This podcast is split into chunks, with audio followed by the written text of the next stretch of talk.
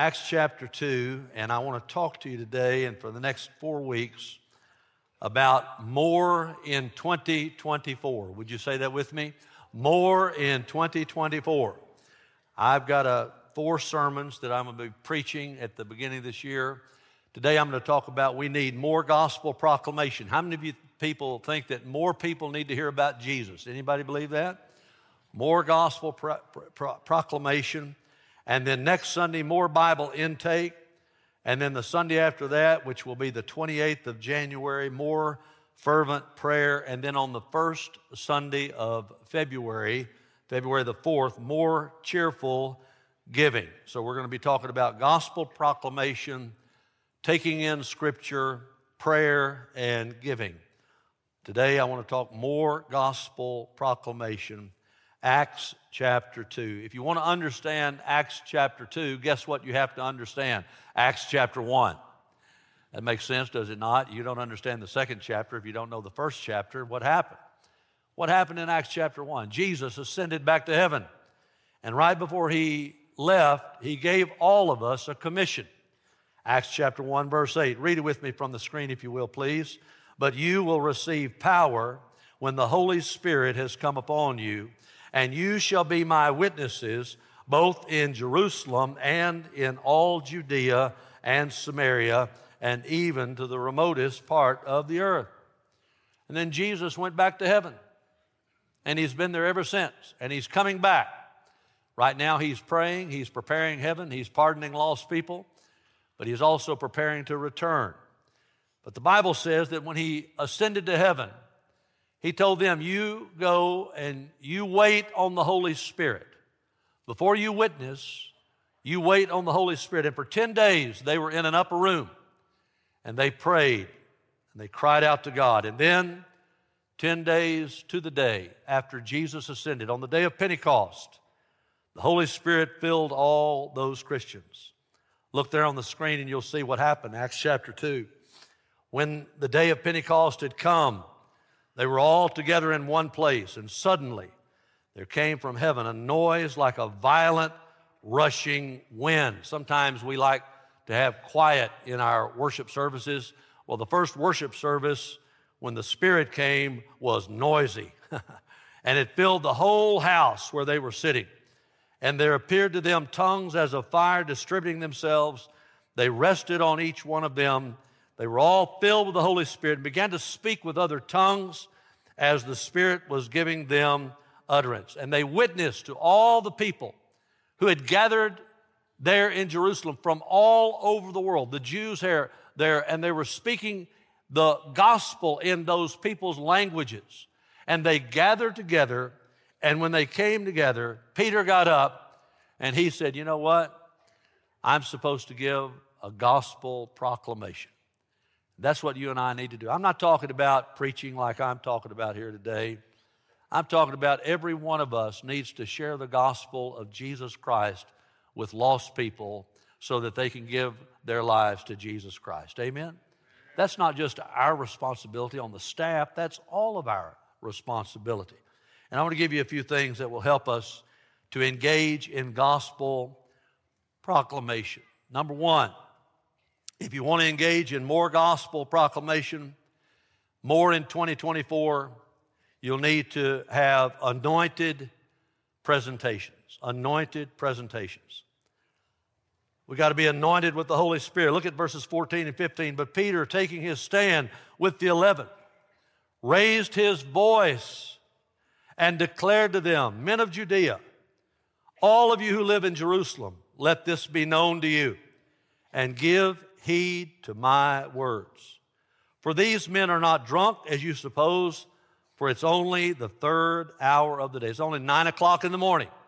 Nobody's had time to get drunk, he said. They're not drunk, but they are full of the Holy Spirit of God. Now, before, what happened to Peter? Who is this Peter? Last time I checked on Peter in the Bible, in this section of Scripture, back in the Gospels, he was denying that he even knew Jesus Christ, not once, not twice, but three times. He denied that he knew Jesus. Now, what's going on? How is he so bold now? I'll tell you what's going on. Jesus had forgiven him, and he had been filled and anointed with the Holy Spirit of God. Look at these words. He took his stand, he raised his voice, he declared to them and said, Give heed to my words. What made the difference? The Spirit of the living God. Are you anointed with the Holy Spirit? Now, when you get saved, the Spirit of God comes to live within you. But is He anointing you? Are you receiving a fresh anointing, not from without, but from within? Is the Holy Spirit, like Jesus said, like rivers of living water flowing out of you? Do you have that? Are you asking God, oh Jesus, I can't, I can't worship today without being anointed by the Holy Spirit. I can't, Lord, be the parent you want me to be without the Holy Spirit. I can't be the spouse you want me to be. I can't be the Christian, the worker you want me to be without the anointing of the Holy Spirit. We all need that, just like Peter. D.L. Moody was a great Christian leader. He was the Billy Graham in America of the late 1800s. And uh, he had a, the largest church in Chicago, and he had a great ministry. But along the way, he realized that he needed the anointing of the Holy Spirit. I'm going to read to you, which I don't normally do, out of a book about Moody because this guy nailed it and how he was filled with the Holy Spirit. Moody continued to hunger for a deepening of his own spiritual life and experience. He'd been greatly used of God, but he felt that there were much greater things in store for him. The year 18, I love it when my iPad just decides to do whatever it wants to do. Hang on just one second. Thank you very much. The year 1871 was a critical one with him. He realized more and more how little he was fitted by personal acquirements for his work and how much he needed to be qualified for service by the Holy Spirit's power. The realization was deepened by conversations he had with two ladies who sat on the front pew in his church. He could see by the expression of their faces that they were praying. At the close of the service, they'd say to him, We've been praying for you. Moody would ask, Why don't you pray for the people? Because you need the power of the Holy Spirit, they said. I need the power. Why, I thought I had power. I had the largest congregation in Chicago, and there were many conversions. I was, in a sense, satisfied. But right along, these two godly women kept praying for me. And their earnest talk about anointing for special service set me thinking. I asked them to come and talk with me, and they poured out their heart in prayer that I might receive the filling of the Holy Spirit. There came a great hunger into my soul. I did not know what it was. I began to cry out as I never had before. I really felt that I did not want to live if I could not have the power of the Holy Spirit for Christian service. While Mr. Moody was in this mental and spiritual condition, says his son, Chicago, the great Chicago fire broke out. It was laid in ashes. Everything was scattered. Mr. Moody went east to New York City to collect funds for the sufferers from the Chicago fire, but his heart and soul were still crying out for the power of Almighty God. He said, My heart was not in the work of begging money for our churches. I could not appeal for money. I was crying out all the time what would fill me, that God would fill me with His Spirit. And these are famous words I'm about to read. Well, one day in the city of New York, oh, what a day. I cannot describe it. I seldom refer to it. It's almost too sacred an experience to name. Paul had an experience of which he never spoke for 14 years. I can only say that God revealed himself to me. I had such an experience of his love that I had to ask him to stay his hand. I went back to preaching again. The sermons were not different. I did not present any new truths, and yet hundreds were converted. I would not now be placed back where I was before that blessed experience. If you would give me all of the world, it would be as small dust of the balance. His soul was set on fire in such a way that he would become a worldwide evangelist. What happened to him? The Spirit within him anointed him. Have you ever been anointed to present the gospel of Jesus Christ? You're not just anointed for you, you're anointed to present the gospel of Jesus. The Bible says in 1 Corinthians 2 My message and my preaching were not in persuasive words, but in demonstration of the Spirit and of power. Say that with me of the Spirit and of power, so that your faith would not rest on the wisdom of men. The preacher doesn't matter, it's the power of God that matters. It doesn't matter who's saying it, it matters the power of God, the anointing of God in the presentation. Beloved, if we're going to have more gospel proclamation at Bellevue, we're going to have to have anointed presentations. Not just sharing the gospel, but doing it in the power of the Holy Spirit. Secondly, if, I, if you and I want to engage in more gospel proclamation in 2024, we're going to have to have scriptural authority. Scriptural authority. Look at verse 16. Peter's proclamation, if you read his sermon, it was all based on several Old Testament scriptural texts. One was Joel chapter 2. If you look down in verse 16, he's preaching, he says, But this is what was spoken of through the prophet Joel. When he preached, he preached from a biblical text. And it shall be in the last days, God says, that I will pour forth of my spirit on all mankind. Your sons and your daughters shall prophesy. Your young men shall see visions. Your old men shall dream dreams. Even on my bond slaves, both men and women, I will in those days pour forth of my spirit, and they shall prophesy. I will grant wonders in the sky above and signs on the earth below blood, fire, vapor of smoke. The sun will be turned into darkness, the moon into blood before the great and glorious day of the Lord shall come. And it shall be that everyone, read it with me, please, everyone who calls on the name of the Lord will be saved.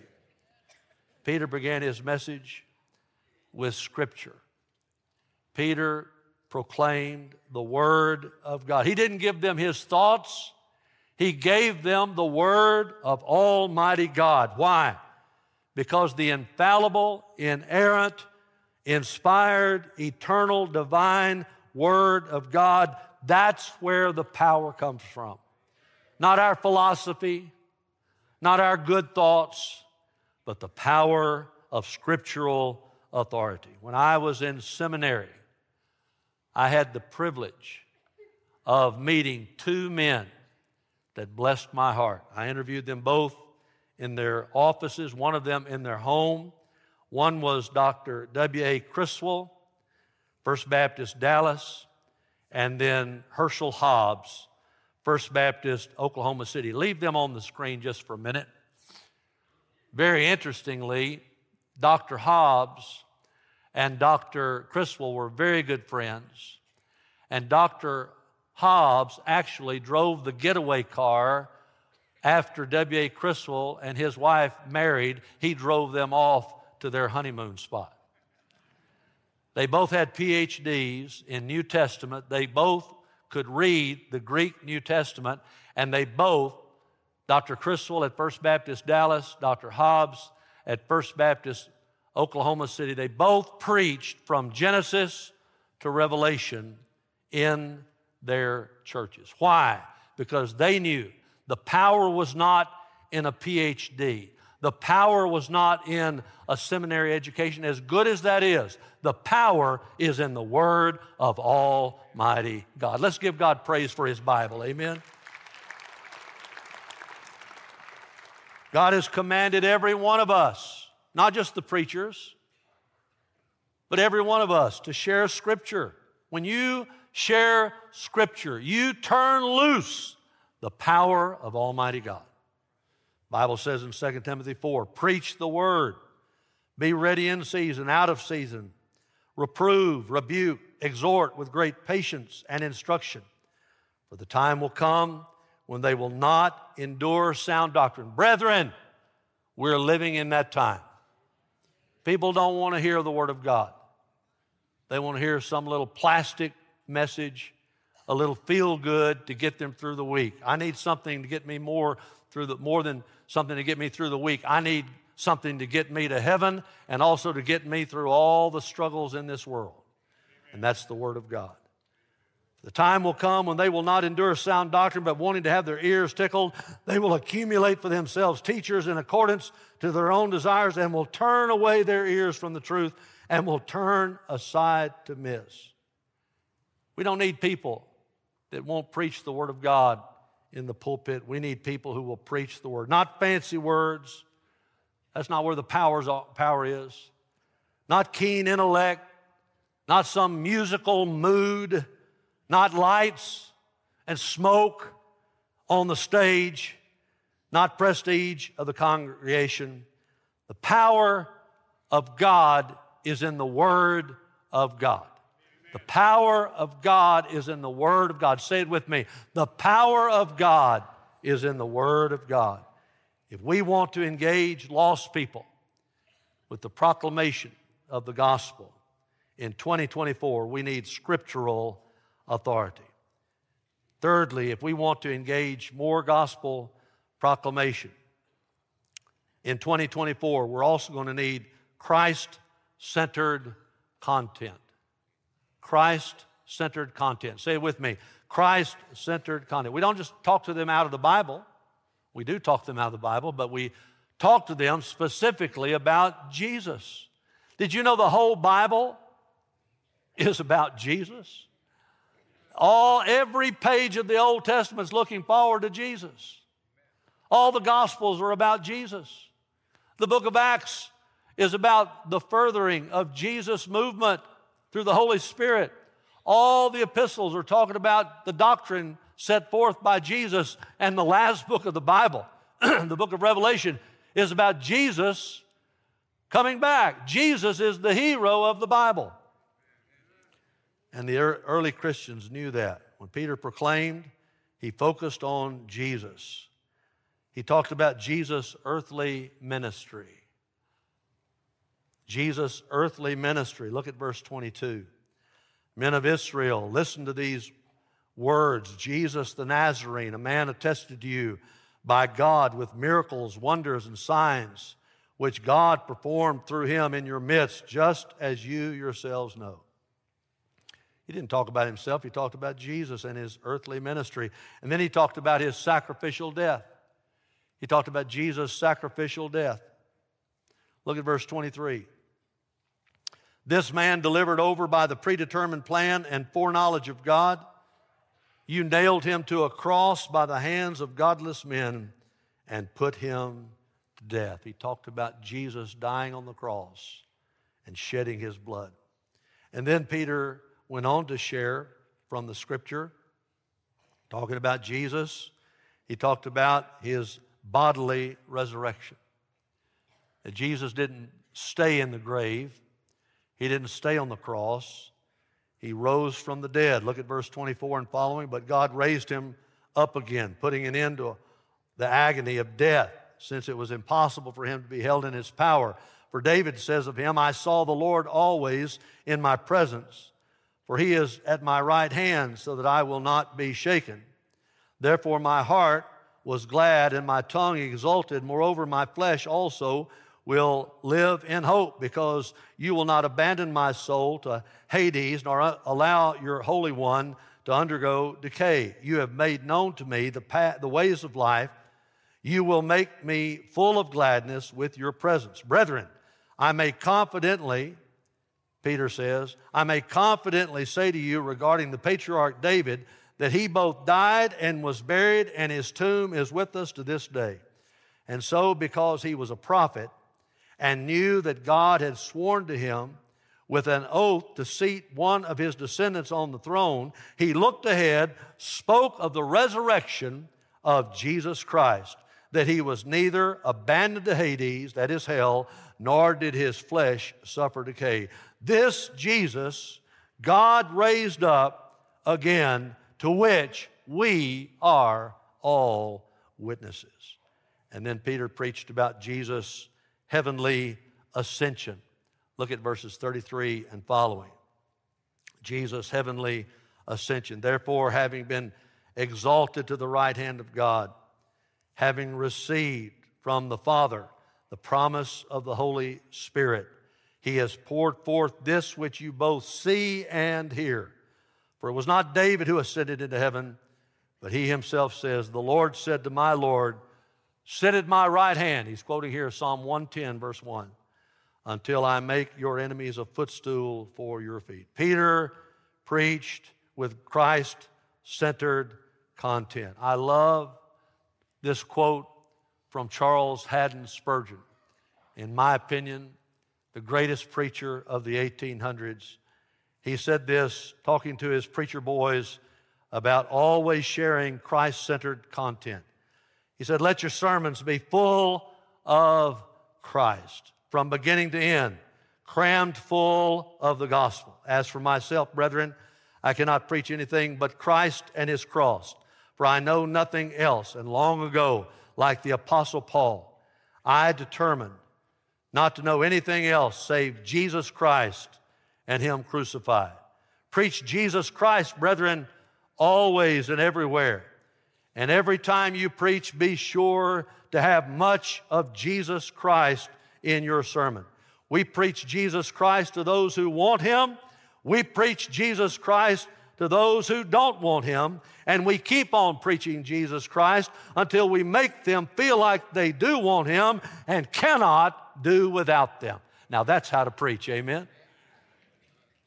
Christians, we need more Christ centered content.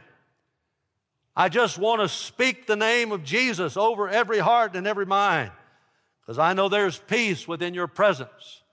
I speak Jesus. I just want to speak the name of Jesus till every dark addiction starts to break, declaring there is hope and there is freedom. I speak Jesus. I just want to speak the name of Jesus over fear and all anxiety to every soul held captive by depression. I speak Jesus. Your name, Jesus, is power. Your name is healing. Your name is life.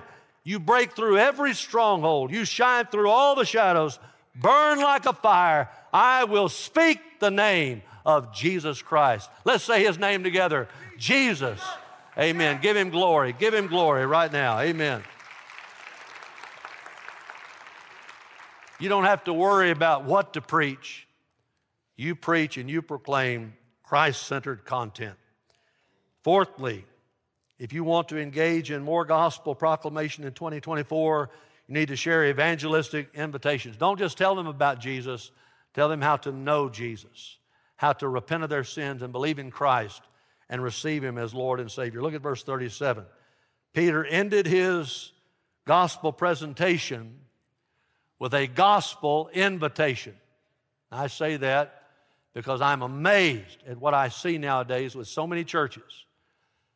You'll go to a church, they'll preach the Bible, they'll talk about Jesus, talk about salvation, and at the end they say, okay, let's go home. They don't give anybody a chance to respond. Let me tell you something. If you have not shared a gospel invitation at the end of your gospel presentation, your gospel presentation is not over with. You need to give people the opportunity to receive Christ. Why would you hold food out in front of a hungry man and not let him eat? Why would you hold water out to a thirsty soul and not give them a chance to drink? And why would you preach or share the gospel with somebody and then not say, Would you like to repent of your sin and believe in Jesus and receive him as Lord and Savior? Oh, Peter didn't mess up here. He was bold in his evangelistic invitation.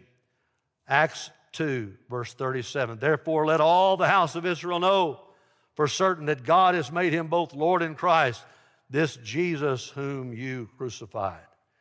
Now, when they heard this, they were pierced to the heart. That's conviction. They said to Peter and the rest of the apostles, Brethren, what shall we do? Peter didn't say, Well, just go home and pray about it. No, he didn't. Well, you'll, you'll just find out. You'll know what to do. No, he didn't say that. Peter said to them, Repent, and each of you be baptized in the name of Jesus Christ for or because of the remission and the forgiveness of your sins, and you will receive the gift of the Holy Spirit. For the promise is for you and for the children, your children, and for all who are far off, as many as the Lord our God will call to himself. And with many other words, all of us preachers who like to preach long sermons like that part. For many other words, he solemnly testified and kept on exhorting them, saying, Be saved from this perverse generation. I've taught preaching a few times. I've got my dear friend David Allen down here. He's taught preaching for about 40 years. And I know him and I know what I teach when I teach preaching. I don't just teach them how to preach, I teach them to always give a gospel invitation at the end of their biblical proclamation. You know, the Bible gives a lot of invitations in the Bible. Did you know that? Isaiah 118, come now, let us reason together, says the Lord. Though your sins are as scarlet, they'll be as white as snow. Though they're red like crimson, they'll be like wool. I hear Jesus giving a gospel invitation in Matthew 11 when he said, Come to me, all who are weary and heavy laden, I'll give you rest. Take my yoke upon you. Learn from me. I'm gentle and humble in heart. You'll find rest for my souls, for my yoke is easy and my burden is light. I hear Peter giving a gospel presentation in Acts chapter 3 when he said, Therefore repent and return so that your sins may be wiped away, in order that times of refreshing may come to you from the presence of the Lord. I'm giving one right now. If you don't know Jesus Christ, before you leave this property, I'm asking you to open your heart up, to repent of your sins, and say, Jesus, I am sorry that I have sinned against you. I have broken your laws. Please forgive me. And then to not only repent of your sins, but believe that He died on the cross and say, Jesus, I believe that you paid the penalty for my sin on the cross. I believe that you shed your blood to cover my sins. And I believe they buried you, but I believe that you rose from the dead. I repent and I believe. And Lord, I receive you. I call upon your name. Save me right now, Lord Jesus Christ. If you don't do that today and you're not a Christian right now, you won't be a Christian when you leave this place. Give your heart to Jesus Christ. We're giving gospel presentations even now.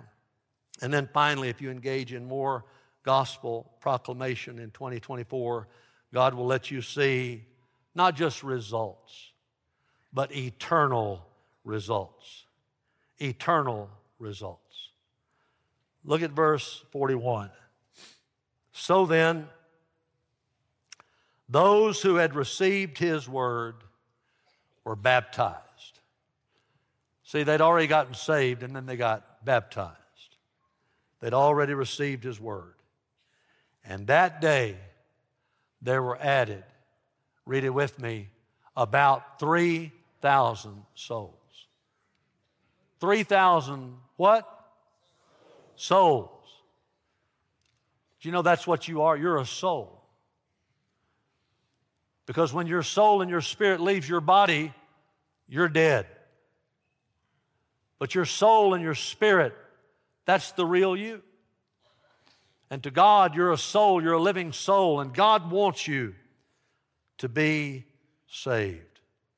The Bible says in Luke chapter 19 10, for the Son of Man, that's Jesus, came to seek and to save that which was lost.